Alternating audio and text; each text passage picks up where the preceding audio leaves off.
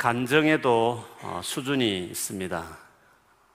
내가 한참 재짓고 방황해서 얻어맞아서 주님 앞에 돌아왔다. 이거는 이제 수준 낮은 간정이죠.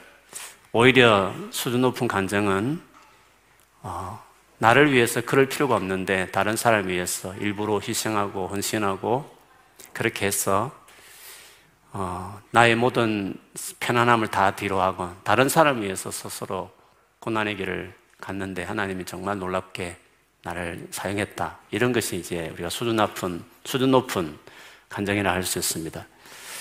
뭐 그런 예로 늘 제가 인용하지만 우리 이용규 선교사님처럼 서울대학 출신이시고 하버드 박사시지만 그 이후에 어떻게 보면 세상의 편안한 길이 자기 앞에 놓여 있었어도 하나님께서 말씀하셔서 그가 몽골 아무도 알아두지 않는 몽골에 조그만 어, 그 대학에 선교사로 가셨고 그 이후에 어떻게 그 삶을 놀랍게 인도했는지를 그가 이후에 쓴 책에서 계속 기록하고 있습니다. 지금은 전 세계 최고 많은 무슬림이 사는 지역이 어딘지 아십니까, 여러분?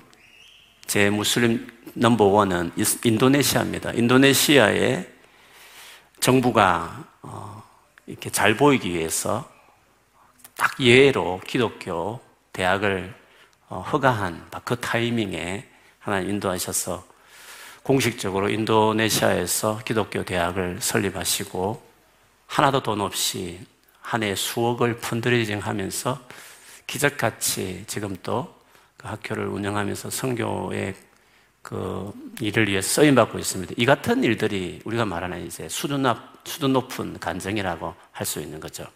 잘못해서 얻어맞아 가지고 돌아와서 하나님이 도와주셨다 이런 간증보다는 안 해도 돼 그럴 필요도 없는 스스로 고생의 길을 자청해서 하나님께 쓰임, 쓰임 받았다라는 이것이 이제 우리가 기대하는 간증입니다. 그런 점에 본다면 이런 삶을 살기에 딱 적합한 사람이 모태신앙인들입니다. 모태신앙인들은 하나님께 돌아오기 위해서 얻어맞아 가면서 그렇게 할 이유는 없거든요. 왜냐하면 그 위세대가 그렇게 고생했기 때문에 어, 간정이라는 것은 그렇습니다. 원래 모태 신앙인들이 밋밋해요. 나는 특별한 체험이 없어요. 이렇게 말하지만 그 이유가 있습니다. 체험이라는 것은 치열하게 주님께 돌이키면서 어, 돌이키면서 영적 전쟁을 치를 때 체험이 있는 겁니다. 그런데 그것을 첫 세대가 했기 때문에 모태 신앙은 그걸 할 필요가 없습니다. 그래서 그 복을 받는 거죠. 편안하게. 그렇기 때문에 모태 신앙이 이제 체험이 없다고 말할 수 있습니다. 그런데 체험할 수 있는 길은 하나 있습니다. 다른 사람 위해서 싸우는 것입니다. 다른 사람 위해서. 다른 사람 위해서 스스로 고난의 길을 결정하고 이 용기 성교사님 가면 하나님 역사하신 것을 다른 사람 위해서 영적 전쟁을 치르는 거죠. 그것을 우리는 수준 높은 간정이다 이렇게 말하고 그래서 모태 신앙인들은 자기만 위해 살아가면 밋밋하게 끝까지 사는 거죠. 그러나 다른 사람을 위해서 그 주신 복들을, 그 평안함들을 스스로 대가를 지불하면서 순종하고 살면 놀라운, 음, 진짜 놀라운 하나님의 일하심을 경험하는 그런 삶을 살게 되는 것입니다. 어떻게 보면 에스겔이 그런 삶을 살았다고 말할 수 있습니다. 그리고 에스겔에게 말씀을 들었던 이스라엘 백성들은 아주 수준 낮은 간정을 하는 그런 레벨에 있는 사람이라고 이야기할 수 있는 거죠. 어, 오늘 에스겔 6장을 들어서면서 그간 에스겔을 잠시 좀 써머리를 하면요. 1장은 어, 에스겔에게 나타난 하나님의 영광에 대한 그것을 1장에서 묘사하고 있습니다. 그림을 한번 보여주면 어, 내 생물 거대한 천사 그룹 천사의 리더죠. 그 옆에 수레바퀴가 있고 그 위에 이제 소위 말하면 하늘 궁창이 있습니다. 그 궁창 위에 보좌에 앉아 계신 하나님께서 어, 계셨다.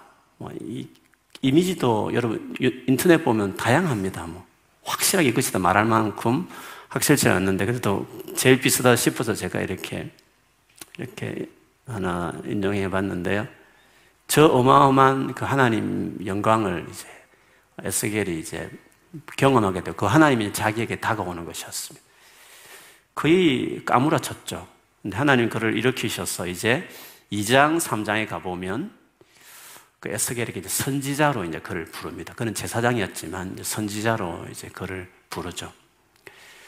근데 이 강렬한 체험과 그리고 그를 선지자로 세우는 이유는 지금 에스겔이 전해야 될 이스라엘 백성들이 너무 배역하고 너무 완악했기 때문에 에스겔이 그 하나의 말씀을 전한다는 것은 상당히 인간적으로 두려운 일이었고 하고 싶지 않는 일이었어요.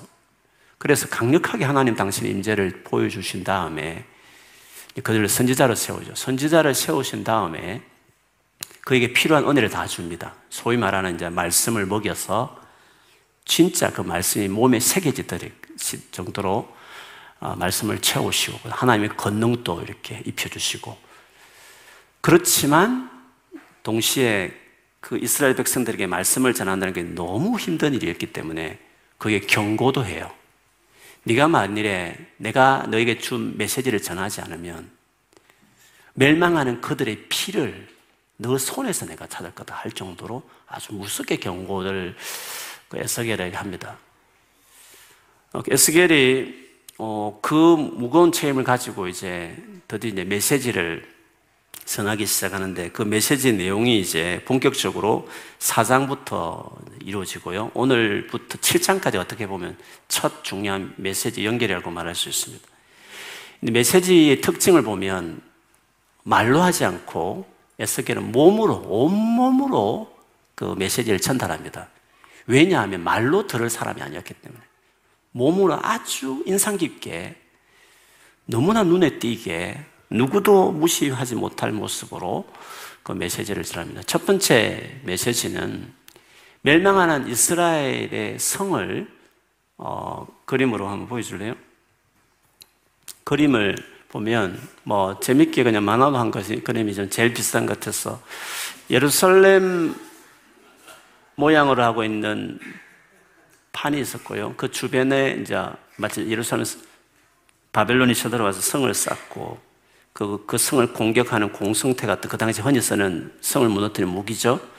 그런 것들을 가지고 공격하는 모습. 그리고 에스겔은 저렇게 누워서 오른쪽 왼쪽으로 이렇게 한 1년 이상을 누워 있는데 에스겔은 1인이 2역을 합니다.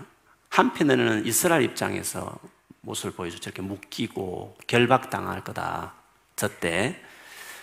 또 한편은 하나님 입장에서 저 예루살렘이 저렇게 멸망하지만 뒤에 철판이 이렇게 가려져 있지 않습니까? 처럼 하나님이 하나님과 예루살렘 성 사이에 가로막힌 철판처럼 하나님이 돕지 않으시는 그 멸망을 그냥 내버려 두시는 그런 그래서 멸망할 수밖에 없다는 것을 그런 식으로 메시지를 강렬하게 1년 이상 저렇게 누워 있었으니까 그 멸망당할 예루살렘 성에 대한 이미지를 그렇게 보여줍니다.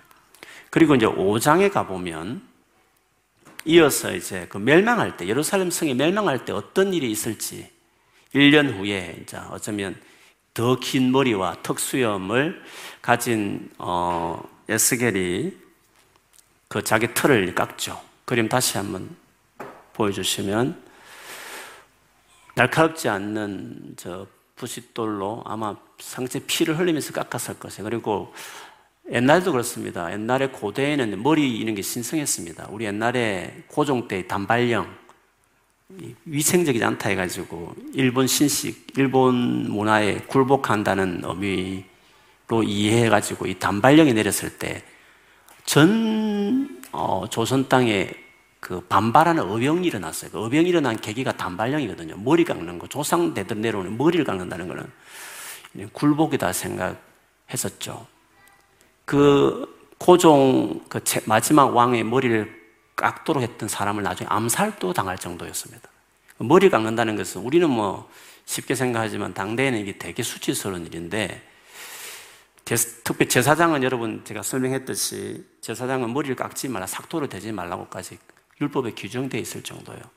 그런데 제사장 원래 출신인데 불구하고 선지자로 부름받은 이후에 스스로 그 머리를 깎죠. 그리고 그걸 3등분해서 각각 한 분은 이렇게 불에 태우고 또 하나는 칼로 난도질 당하고 하나는 바람에 날리는데 그 날아가는 머리카락을 또 칼로 치고 이런 일들을 하죠. 예루살렘 멸망할 때 이런 식으로 누구는 불에 타서 기근에 칼에 또 다 이방을 쫓겨다니면서 멸망당할 것이라는 것을 마지막 5장의 어, 이런 행동으로 에스겔이 전하게 됩니다. 그리고 이 5장 행동 게시, 행동으로 메시지를 전한 이후에 설명을 하기 시작해요. 이 멸망이 왜 일어나고, 이 멸망을 왜 당할 수밖에 없고, 멸망을 당했을 때 어떤 일들이 일어나는지를 사실 이 5장 뒷부분부터 오늘 6장, 그리고 7장에 걸쳐서 그것을 설명하게 됩니다. 이 하나님의 이 메시지에서 에스겔에 강조한 게 하나 있었습니다. 그거는 이스라엘 백성이 듣든지 안 듣든지 어, 상관없이 계속 전하라 에스겔에게 그것을 하나님께서 요구하셨습니다. 네가 아무리 전해도 결국 멸망당할 거다. 그러면 왜 메시지를 전하는 거죠? 전해도 듣지 않을 그들에게 왜 메시지를 전해야 하는 거죠? 듣든지 안 듣든지 계속 말씀을 전해라. 이 재앙의 메시지를, 심판받는 메시지를 전하라고 합니다. 그렇게 전해야 될 이유를 5장에도 말했지만 오늘 6장에서도 계속 반복하고 7장에도 말을 하지만 그 말씀을 전해서 멸망을 하지만 그래도 그것이 소용없고 무의미한 것이 아니다. 그것을 하나님께서 이야기합니다. 왜 그러냐면 멸망을 당하고 났을 때, 멸망을 했을 때 그 순간에 그들이 그 전해진 말씀 때문에 회개한다. 참 어리석지만 그렇게 멸망하기 전에 해결해야 되는데 그들이 멸망을 결국 하고 나서 그때 비로소 그때라도 회개하기 때문에 말씀을 전하라는 것입니다. 그들이 재앙을 당했을 때 그 어려움을 겪으면서 에스겔이 그렇게 인상 깊게 온몸으로 메시지를 전하면서 했던 그 예언을 기억하는 거죠. 그래서 진짜 하나님이 참 하나님이셨구나. 진짜 계시구나. 깨닫고 그때라도 돌이키게 하기 위해서였습니다. 그거를 오늘 6장에서 멸망당하는 수많은 장, 상황을 설명하면서 반복해서 나오는 그 말이 있습니다. 오늘 7절, 10절, 13절, 14절에 보면 그때야 비로소 내가 여호와인 줄을 그들이 알게 될 것이다. 라는 식의 말씀을 하시는 것이었습니다. 그때 비로소 멸망당할 때 네가 했던 그 말이 그때 비로소 효과가 나타나서 내가 참 하나님인 것을 알게 될 것이다. 그렇기 때문에 멸망할 때까지는 아무 소용없고 비웃고 조롱하고 어, 박해받지만 절대로 네가 전한 말이 헛되지 않고 나중에는 그들 멸망할 때 그 전한 니를 통해 전한 나의 말을 듣고 회개하게 될 것이다. 라는 것을 이야기했습니다. 근데 이 태도, 이렇게 말씀을 전하는 이 태도를 놀랍게도 신약 성경에서는 예수님 오실 때까지 교회가 복음을 전해야 될 태도로서 이 에스겔의 이 태도를 그대로 인용한다는 것입니다. 예를 들면 디모데후서 4장 1절에서 5절까지 보면 바울이 순교 직전에 어, 디모데에게 영적 아들 디모데에게 했던 말이죠. 거기 보면 제가 읽어보면 이렇습니다. 하나님 앞과 살아있는 자와 죽은 자를 심판하실 그리스도 예수 앞에서 그가 나타나실 것과 그의 나라를 두고 어미 맹하노니 너는 말씀을 전파하라. 때를 얻든지 못 얻든지 항상 힘써라. 범사의 오래 참음과 가르침으로 경책하며 경계하며 권하라. 때가 이르리니 사람이 바른 교훈을 받지 아니하며 귀가 가리워서 자기의 사역을 따를 서성을 많이 두고 또 그 귀를 진리에서 돌이켜 허탄한 이야기를 따르리라. 그러나 너는 모든 일에 신중하여 고난을 받으며 전도자 일을 하며 내 직무를 다하라. 마지막 때도 에스겔 시대와 같게 될 것이다. 그러나 때를 얻든지 못 얻든지 듣든지 안 듣든지 말씀을 전파하라. 뒤에 가서는 고난을 받아가면서 전도자 일을 해라. 이런 어, 공통적인 말씀을 통해서 마지막 때 예수님 오실 때까지 신약의 그리스도인들, 예수를 따르는 저와 여러분 역시도 애설 같은 이 태도로 우리가 세상 가운데 말씀을 전파해야 된다. 하는 것을 우리에게 이야기를 해줍니다. 우리가 토요 전도 때도 전도를 해보면 알지만 어떤 자들은 감동해서 막 사전도 찍고 막 우리를 격려도 하지만 어떤 사람은 참 어이없다. 저들이 저기서 뭐 하고 있나 할 정도로 빈정되고 아예 싸그리 무시하면서 지나가는 사람들도 있고 또 복음을 전하다 보면 냉랭하게 우리를 대하는 사람도 있죠. 그러면 그렇게 복음을 전할 필요가 있을까? 그렇게 해서 몇 명이 교회를 나오나? 그렇게 해서 누가 예수를 영접하나? 우리도 이게 효과, 그게, 그게 의미가 있나? 이런 생각을 할 수 있잖아요. 에스겔의 딱 그 입장이었죠. 그런데 하나님은 생각은 달랐어요. 그게 쓸데없는 게 아니다. 지금 반응이 없고 열매가 없는 것은 보일지 모르지만, 그래도 때를 어떤지 못 어떤지 계속 말씀을 전해야 된다. 고난을 받지만, 어, 포기하지 말고 계속 전도자 일을 하라라고 이야기를 합니다. 왜 그러냐면 당장은 효과 없을지 모르지만 반드시 그 들었던 사람들 중에 고난의 때가 오는 것이에요. 그것이 개인적인 고난이든지 아니면 코로나처럼 전 세계적인 고난이든지 아니면 주님이 재림하기 전에 세상에 더 많은 고난이 있다 했으니까 그거는 고난의 때든지 간에 그때에 그 말이 생각나는 사람이 있는 거죠.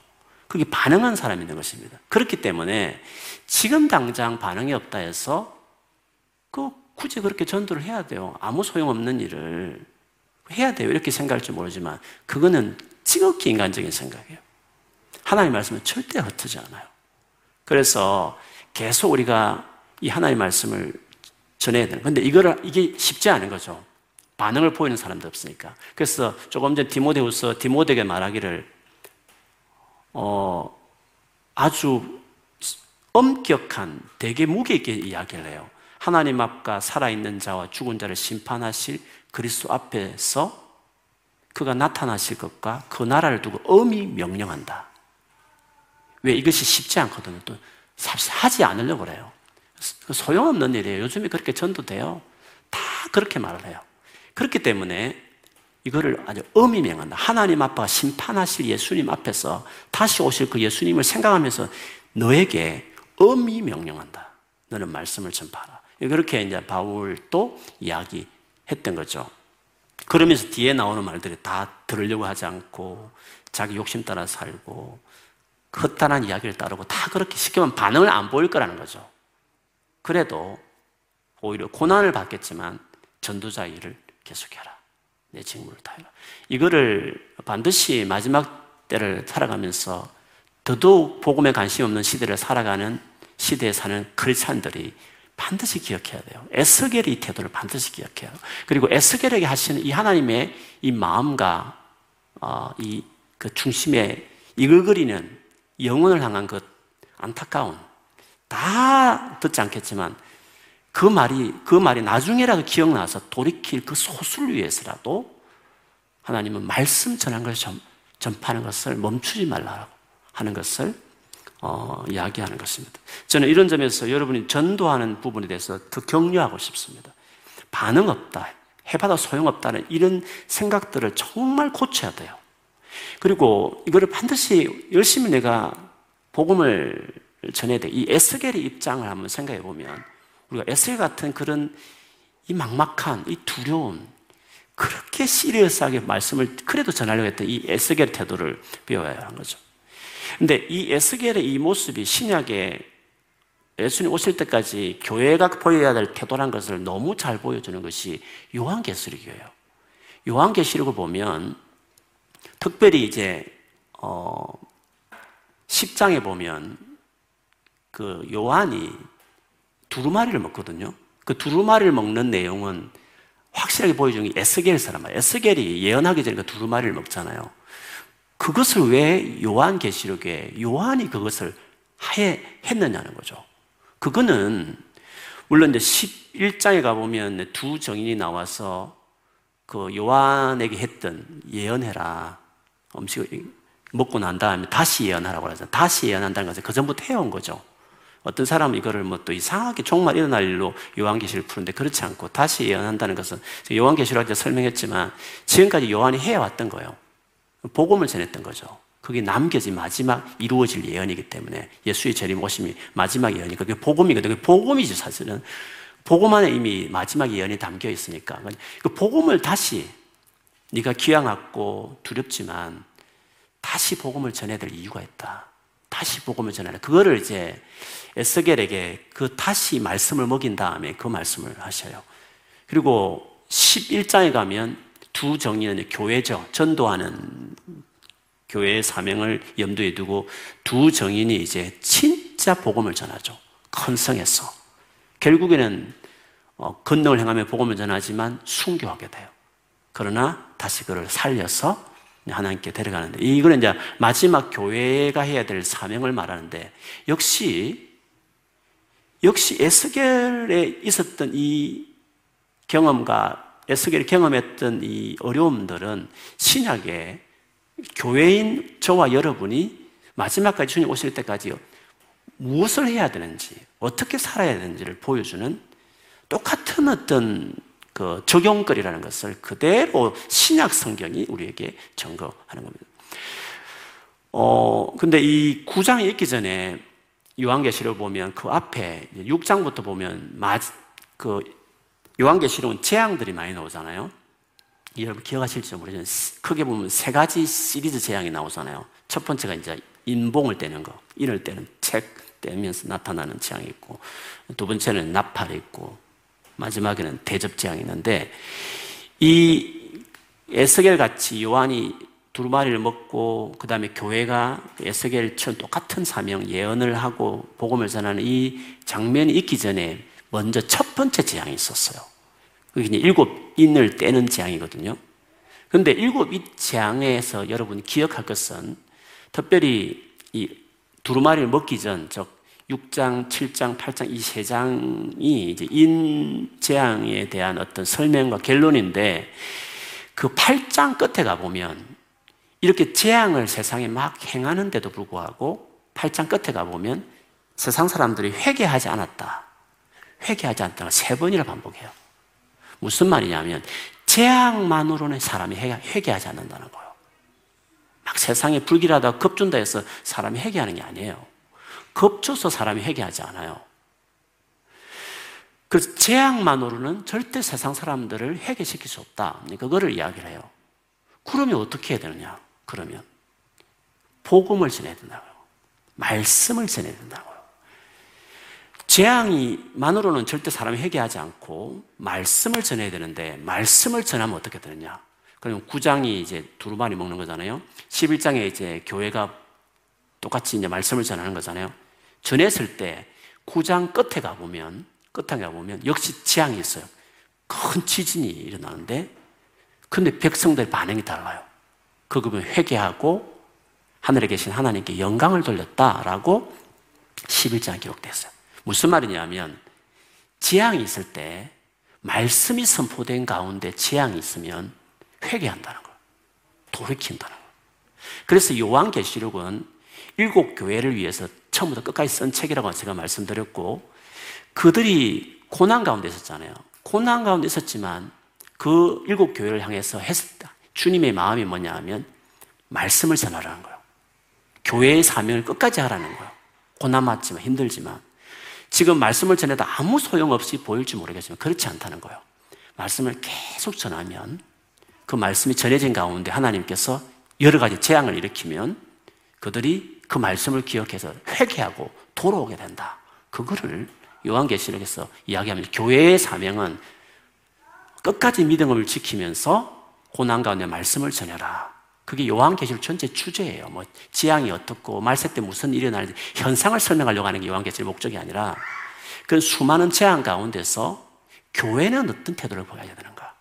끝까지 믿음을 지키고 교회의 사명에 있는 그 예수 그리스도에 대한 믿음을 세상 가운데 부끄러워하지 말고 전하면서 끝까지 살, 살아가라. 그러면 그런 재앙들을 가운데 그들이 회개하고 돌아온다. 그리고 마침내 예수님 재림하셔서 우리를 구원하실 거예요. 이게 요한계시록 전체의 주제예요.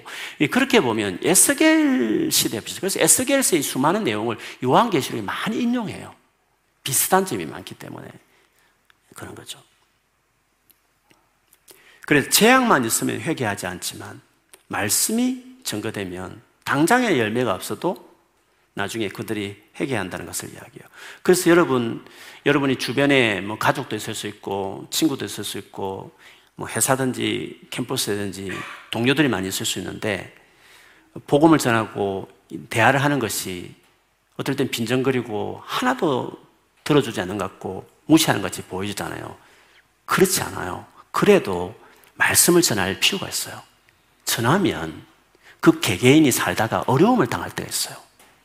그때에 여러분이 전한 그 말씀이 그때 열매를 맺기 시작하는 거예요. 그래서 당장의 열매를 보고 우리가 말씀을 전하고 안 전하고를 결정하는 것이 아니라 고난을 하나님이 그 생에 내가 고난을 줄 때가 있을 텐데 코로나처럼 전 세계 고난을 줄 수도 있을 것이고 아니면 개개인에게 나름대로 고난들이 다 살다 보면 주님이 허용하실 때 있는데 그때에 그들이 네가 지금 무시받으면서 어, 비웃음을 당하면서 네가 말씀을 전했을 때 그렇게 하던 그들이 그 순간에 네가 전했던 그 복음 때문에 전했던 그 말씀으로 인해서 돌이키는 일이 있을 것이다. 그렇기 때문에 우리는 말씀 전하는 것을 지금 당장의 반응을 보고 결정하지 말고 계속 전해야 필요가 있다는 것을 이야기하는 것입니다. 고난이 닥치게 되면 기억하고 돌아오는 것이다. 그리고 오늘 에스겔서 6장 9절에서 10절에 보면 그걸 그대로 담아서 어, 이렇게 하나님께서 어, 에스겔에게 이야기하는 것입니다. 9장 9절 10절을 우리 같이 한번 읽어볼까요? 시작. 너희 중에서 살아남은 자가 사로잡혀 이방인들 중에 있었어 나를 기억하되 그들이 엄난한 마음으로 나를 떠나고 엄난한 눈으로 우상을 섬겨 나를 근심하게 한 것을 기억하고 스스로 한탄하리니 이는 그 모든 가정한 일로 악을 행하였습니다. 그때야 그들이 나를 여호와인 줄 알리라. 내가 이런 재앙을 그들에게 내리겠다 한 말이 헛되지 아니하리라. 기억할 것이라는 거죠. 한탄하면 돌아올 거라는 거죠. 절대로 네가 했던 이 말이 헛되게 되지 않을 거다. 지금은 헛된 것처럼 보이지만 정말 듣고 않을지 모르지만 반드시 그 말이 언젠가는 어렵고 힘들 때, 마음이 가난했을 때 그 말들이 기억나게 해서 돌아오게 할 것이라는 것입니다. 어, 그래서 여러분이 사는 동안 정말 좀 더 이런 소망을, 이런 믿음을 가지고 애쓸 것 같은 답답한 마음이 있겠지만, 어, 그래도 내가 진짜 복음을 여름에 알았다면, 깨달았다면, 내가 더 열심히 어, 끝까지 복음을 전하며 살아야 되겠다라는 그 마음을 갖는 여러분이 되기를 바랍니다. 어, 제가 어저께인가, 어제는 제가 좀 시간이 있어서 하루 종일 제가 어, 주일날 전했던 과학과 기독교 신앙을 비교한 부분에 대해서 제가 좀 더 보고 싶은 책들이 있어서 좀 책도 보고 또 유튜브에 올라온 그 무신론 진화론자들이 어떻게 생각하고 있는지에 대한 여러 가지 그 주장들을 제가 계속 시청하는 시간을 가졌습니다. 어떻게 하면 복음을 더 잘 전할 수 있을까? 어, 더 준비되고 싶은 마음이 더 컸어요, 이제. 그렇습니다. 그래서 우리가 복음을 배우고 연구하는 게 필요해요.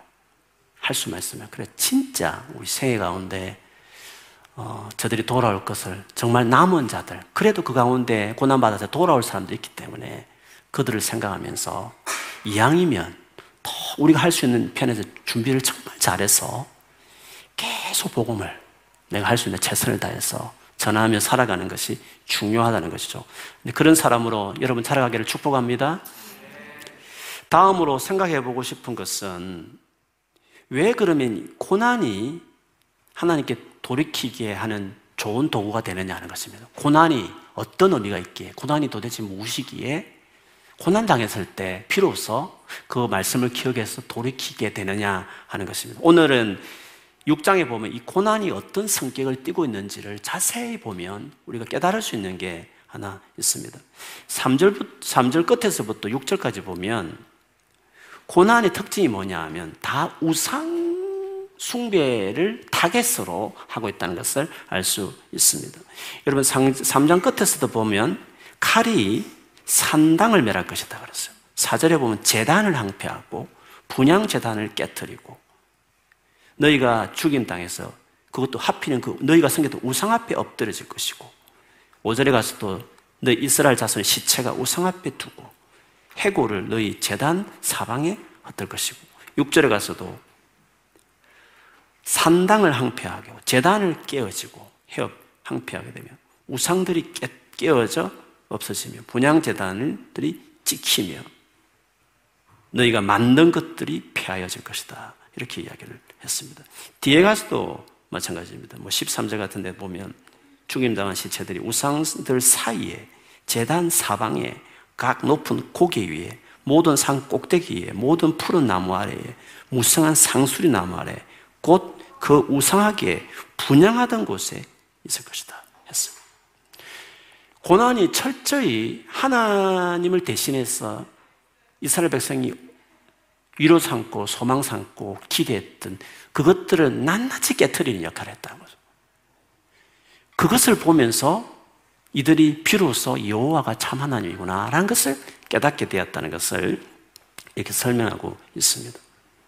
그렇게 보면 고난의 목적은 하나님 우리에게 주신 고난의 목적은 하나에 집중되어 있습니다. 그것이 뭐냐면 하나님을 대신해서 하나님처럼 믿고 의지하고 위로와 소망으로 삼았던 그 모든 것을 멸하고 폐하고 깨뜨린 데 있다는 것입니다.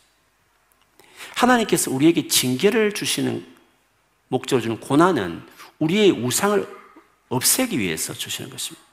그게 있으면 행복할 것 같고, 그러면 내가 성공한 사람 같고, 내 인생이 의미 있고 가치 있다고 여기게 하는 그 많은 것들이 아무 쓸데없는 것임을 깨닫게 하려고 고난을 주신다는 것이죠.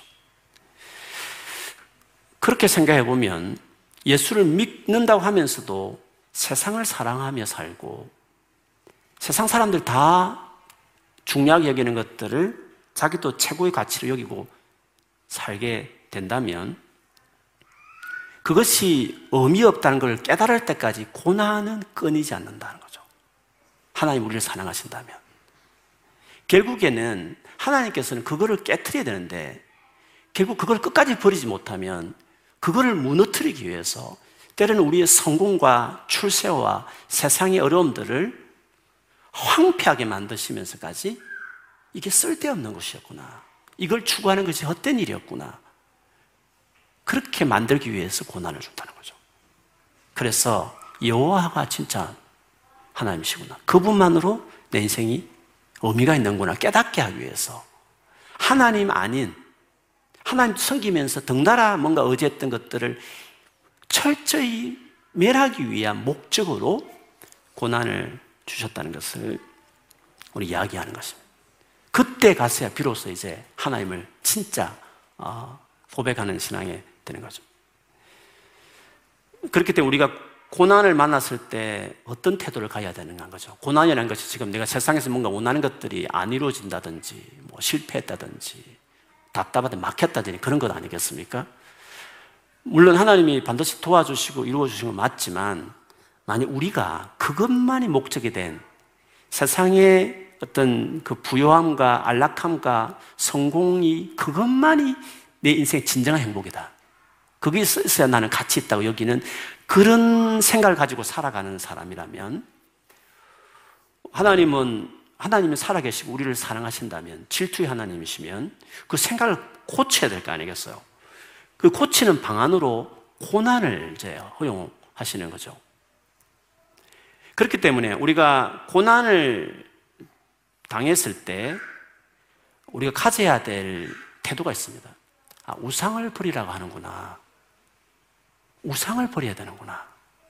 내가 이것이 우상이 되어 있지 않나? 내가 지금 막 간절히 기도하고 있고, 뭐 이것을 이루어서 하나 영광을 돌리겠다 하지만, 혹시 우상이 아닌가? 라고 자기를 돌아보는 것이 필요한 거죠.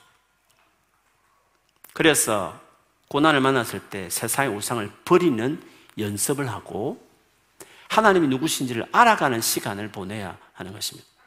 고난은 어떤 사람도 좋아할 일은 없습니다. 하나님 또 절개하는 방법은 아니지만 하나님의 백성이 그 일로 인하여 그분과 멀어졌을 때에는 하나님은 당신께로 가까이 하도록 하기 위해서 그 고난을 우리가 너무 미련하다 보니까 이스라엘 백성들처럼 자주 사용하는 거죠.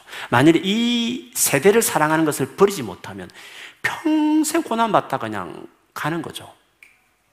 바보 같지만. 계속 고난을 겪으면서 어, 살아가게 되는 것입니다. 우리는 정말 어리석고 미련해서 어려움이 있어야 비로소 하나님을 중요하게 생각하고 찾게 되는 것입니다. 기도하는데도 그 어려움이 계속 해결되지 않고 계속된다 그러면 아직도 그걸 우상으로 내가 아직도 여기고 버려지지 않았기 때문에 우상으로 여기지 않으면 그걸 축복하시죠. 도구로 사용하시지만 그것이 우상이 되어 있는 사람들은 그걸 버릴 때까지 지독할 만큼 주님이 계속 고난을 그를 사랑하시기 때문에 당신 자신을 주기 위해서 그거를 처리하기 위해서라도 고난을 주실 수밖에 없는 것입니다. 그래서 여러분 고난을 만났을 때 기도하는 태도가 중요해요. 하나님은 그 우상시한 그걸 교정하기 위해서 지금 그걸 손을 댄 건데 만약 우리 기도하면서 그게 해결되기를 우상처럼 그걸 무너뜨리기 위해서 주님 주신 건데 그것을 회복하기를 그 목적으로만 계속 기도한다면 그럼 어떻게 되겠습니까? 이거는 해결이 안 되는 기도를 하고 있는 거와 똑같은 것입니다. 그래서 고난을 만났을 때는 문제 해결이 목적이 된 기도를 하면 안 되는 거예요. 당연히 문제가 있기 때문에 환란 당했을 때 기도하라 했기 때문에 기도하는 것이지만 그것이 목적이 된 기도가 되면 안 되고 고난을 주신 목적이 뭐라고요? 여호와 를 알게 하기 위해서 주신 것이 고난의 목적이기 때문에 일단 문제가 있고 그래서 너무 힘들기 때문에 기도하지만 더 중요한 목적은 하나님과 나와의 관계가 멀어졌는지 그동안 내가 어떻게 살았는지 돌아보면서 하나님과 개인적인 사랑의 관계를 맺는데 목적이 되어 있어야 돼요. 고난 중에 해야 될 기도는 고난 중에 기도할 때의 목적은 하나님과의 관계 목적이 회복있죠.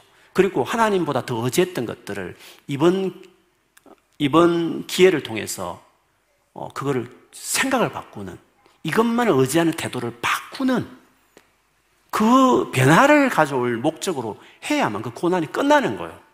그렇지 않으면 계속 그거 우상을 계속 우상시하고 있으면 계속 우상을 더 회복하기 위해서 아직도 내 삶 안에 더 확보하기 위해서 계속 기도한다면 손을 이루고 피로를 채우는 일에 기도하기 시작한다면 이는 하나님하고 전혀 생각이 안 맞기 때문에 그 기도를 들어줄 수 없죠. 고뇌는 끝날 수 없죠. 그는 계속 원망하죠. 하나님 나를 사랑하시는가? 하나님 정말 사랑하시는가? 살아계시는가?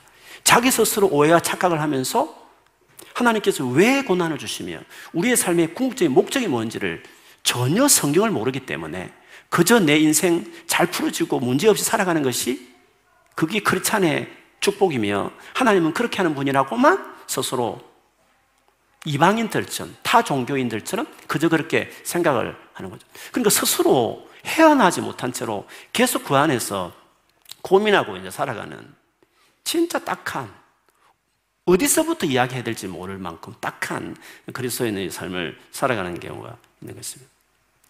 그래서 문제 해결에만 목적을 둔 그리고 원하는 거 이루어지는데 중요한 포인팅을 주는 기도를 하지 말고 고난 받았을 때는 하나님을 알게 하기 위해서 주신 것이니까 하나님과 관계를 돌아보고 내가 하나님 앞에 어떻게 살아왔는지를 돌아보고 회개하는 시간이 돼요. 그리고 하나님 누구신지를 알기 위해서 하나님을 하나님을 알아가는 시간으로 자기 삶을 더 드려야 돼요.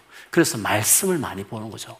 고난 받았을 때는 말씀이 들어와야 지향이 있었을 때 그 말씀을 통해서 하나님을 더 깨닫게 된 거예요. 잘 나갈 때는 하나님 말씀 잘 안 듣거든요. 건성건성 듣고 판단하고 앉아있고 그러잖아요. 근데 고난이 받았을 때는 말씀을 정말 겸손하게 듣게 돼 있어요. 그래서 고난 받았을 때 우리가 어떤 태도를 가져야 되는가 하는 것은 정말 중요한 것입니다. 이런 점에서 고난이 우리에게 유익함이 있습니다. 어떤 유익함이? 하나님을 더욱 깊이 온전히 알게 한다는 것입니다. 욥이 욥도 정말 깨끗하게 살아가는 욥이었지만 이유 없는 고난을 당했잖아요. 정말 억울한 것 같았어요. 그래서 친구들과 논쟁을 벌이죠. 나중에는 말이 안 통하니까 하나님께까지 따지려 들었습니다. 그러나 하나님을 만나고 난 이후에 그 욥이 변화된 게 있어요. 그 고난을 통해 변화된 게 있었어요. 어떤 변화죠? 물론 뒤에 두 불의 복도 있었지만 그게 욥기의 목적은 아니잖아요. 욥기의 목적은 뭐예요? 욥기를 통해서 주고 싶은 교훈이 뭐예요? 욥이 그 고난을 통해서 통과해내면서 깨달았던 가장 큰 축복은 하나님에 대한 인식이 달라진 거였어. 그 인식의 차이를 이렇게 설명했죠. 내가 이전에는 하나님을 귀로만 듣는 식의 하나님이었지만 머리로 알고 들어서 알고 있고 습관적으로 믿었던 것이지만 이제는 내가 눈으로 보는 것처럼 하나님을 본다고 확연하게 하나님에 대한 인식이 달라. 고난은 고난은 우리의 삶의 광야는 하나님을 하나님만을 또렷이 드러나는 시간들. 그렇기 때문에 또렷 드러나기 위해서 옆에 괜히 헷갈리게 하는 것들을 처리하게 되는 방식으로 택하는 거지만 하나님만을 주목하게 하는 시간들, 하나님만의 자기 인생에 또렷이 세워지게 하는 그러기 위해서 우상을 매라고 패하는 그런 시간들이라고 이야기할 수 있겠죠. 그렇기 때문에 고난받았을 때 하나님의 존재 여부나 하나님의 사랑 여부를 따지는 사람들은 이 고난을 통해서 하나님이 어떤 신비로운 지혜와 사랑을 가지고 있는지를 몰라서 그런 것입니다. 고난의 영광로를 통과할 때 불수문 같은 우상들을 그 뜨거운 불에 다 녹여지기 시작할 때 거기서 하나님 말씀으로 하나님을 알게 하는 그 말씀으로 자기를 단련시켜서 나와야 하는 거예요. 그래야 고난을 끝내는 거예요. 그런데 그렇게 하지 않으면 평생 고난 받다 그냥 부끄럽게 고받아서 천국 가는 거예요. 주님은 단호합니다. 당신을 당신 자체로 충분하기 때문에 당신은 우리에게 다 주고 싶어 하셨기 때문에 당신을 세우는 일을 위해서 원치 않지만 꼭 바라는 건 아니지만 고난을 이렇게 사용하시는 게 있는 것이에요. 무엇이 그러면 중요한가? 무엇이 중요한가 했을 때는 고난받지 않고도 스스로 알아서 잘 나갈 때에도 하나님을 사랑하고 아무 문제 없을 때도 열심히 기도하고 아무 어려움 없을 때도 하나님을 알아가기를 즐거워하는 것입니다. 그리고 하나님 뜻이 무엇인지를 알기를 원하고 그리고 편안할 때도 어, 세상에 잘 풀려도 하나님 뜻대로 살기를 원하고 하나님 말씀대로 순종하기를 원하고 살면 고난 받을 이유가 없죠. 왜 고난을 주겠어요? 그렇게 안 사니까 고난을 주는 거잖아요. 그래서 고난 없이도 얼마든지 풍성한 삶을 살 수 있어요. 그것은 하나님 의도하신 그 목적대로 살아가는 거죠. 하나님 말씀을 가까이 하고 그 수준 높은 간정의 주인공들처럼 자기 세상의 안락함을 편함을 추구해 살지 않고 하나님이 성의 음성을 따라서 부르심을 따라서 그 뜻을 위해서 기꺼이 세상의 편안함을 뒤로하고 부르심을 따라 살아가는 사람들 그들에게 하나님 당신을 더욱 계시하는 더 또렷이 더 보여주는 영광을 경험한 인생으로 에스겔처럼 하나님 일하시는 큰 영광, 역사를 경험하게 되는 것입니다. 세상의 끝을 히브리스는 이렇게 설명했어요. 히브리스에 가보면 세상의 끝은 세상의 영광을 흔들리리라. 흔들 것이라고 말했어요. 세상의 끝은 모든 사람이 견고하다, 확실하다 여겼던 것들을 흔들 것이다.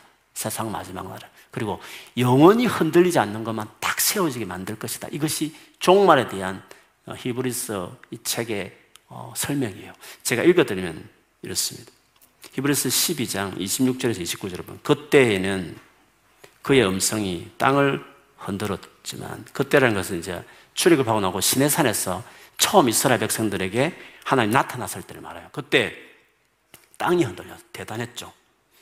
이번에는 그가 약속하기를 앞으로 또 임할 때가 있다는 거죠. 내가 한 번 더 땅뿐만 아니라 하늘까지도 흔들겠다 하셨습니다. 이 한 번 더라는 말은 흔들리는 것들, 곧 피조물들을 없애버리는 것을 뜻합니다. 그렇게 하는 것은 흔들리지 않는 것들이 남아있게 하시는 것입니다. 그러므로 우리는 흔들리지 않는 나라를 받았으니 감사를 드리십시다. 그리하여 경건함과 두려움으로 하나님이 기뻐하시도록 그를 섬기십시다. 우리 하나님은 태어 없애는 불입니다. 라고 말씀하셨습니다. 그렇기 때문에 세상의 영광과 소망을 두고 살아가는 자는 크게 부끄러움을 당할 것이라고 말했습니다. 무엇이 중요합니까? 흔들리지 않는 하나님 나라를 위해서 살아가는 것입니다. 하나님을 사랑하고 그분의 뜻대로 살아가는 그것을 최고의 기쁨과 영광을 삼는 것입니다. 그렇게 하면 당신의 사업은 하나님이 끝이 될 것이고 당연히 안 도와줄 이유가 없죠. 우상이 되면 치지만 우상이 되지 않고 하나님이 최고 영광이고 그분을 기쁘시게 달고 그러면 그 하나님 위한 모든 것들은 다 하나님 위한 일이기 때문에 사업이든지 공부든지 무엇이든지 하나님이 밀어주게 되어 있는 것이에요.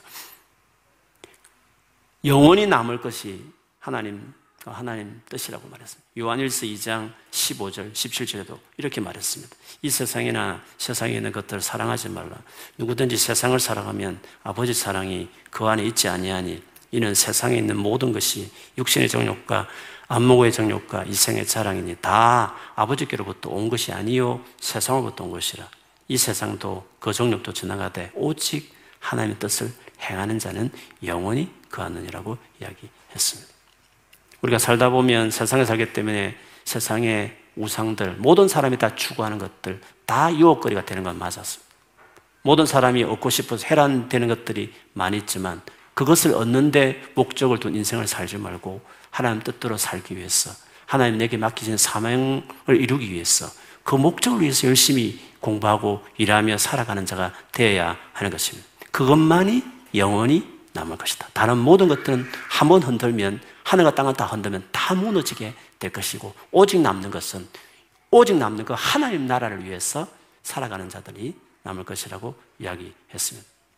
내가 그렇게 살고 세상 사람들에게 그 길을 열심히 전하고 지금 듣지 않더라도 계속 전하기 시작하면 그것들이 무너지는 날 작은 고난을 만났을 때 진짜 강조했던 그 하나님 그 복음을 듣게 될 것입니다. 에스겔 시대처럼 많은 사람들이 여전히 관심 없고 냉대하고 비웃음과 박해로 우리를 대할 수 있지만 하나님이 계속 우리 말, 우리 가운데 작은 썰물처럼 보내는 고난들이 올 때 그 전에 듣던 말씀과 함께 그때라도 그들이 돌이켜서 주 앞에 돌아온 일이 있을 것입니다. 아니면 주님이 오실 그날이 가까울수록 더 큰 고난을 전 세계에 흩어 흘러보내기 시작할 때 그때라도 너무 냉대야 너무 교만하니까 더 큰 어려움을 당하지만 그때 전했던 그 말씀들을 통해 돌아오는 사람들이 있게 될 것입니다.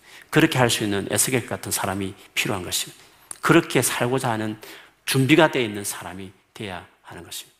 마지막 시대에 살아가는 사람들에게 하나님이 쓰시는 사람은 에스겔 같은 사람입니다.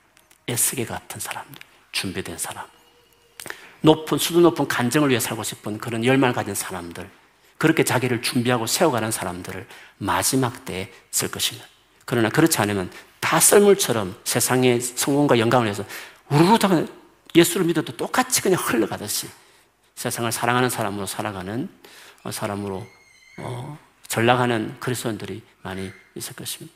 오늘 에스겔을 계속 보면서 주께서 어떤 마음으로 에스겔에게 말씀을 전하였고 도대체 이스라엘 백성들이 어떻게 돌아오는지를 보면서 우리가 어떻게 나의, 나의 삶을 살아야 될지, 주님이 나에게 어떤 삶을 원하시는지, 그리고 이 같은 삶을 요한계시록에도 동시에 말하고 있는 이 하나님의 어도를 생각해 보면서 마지막까지 주의 말씀대로 살고 그 말씀을 부실하게 전하면서 그 가치가 소중하다는 것을 증가하면서 살아가는 우리 모두가 되어야 될 줄 믿습니다. 그렇게 살기를 주님 이름으로 축원합니다.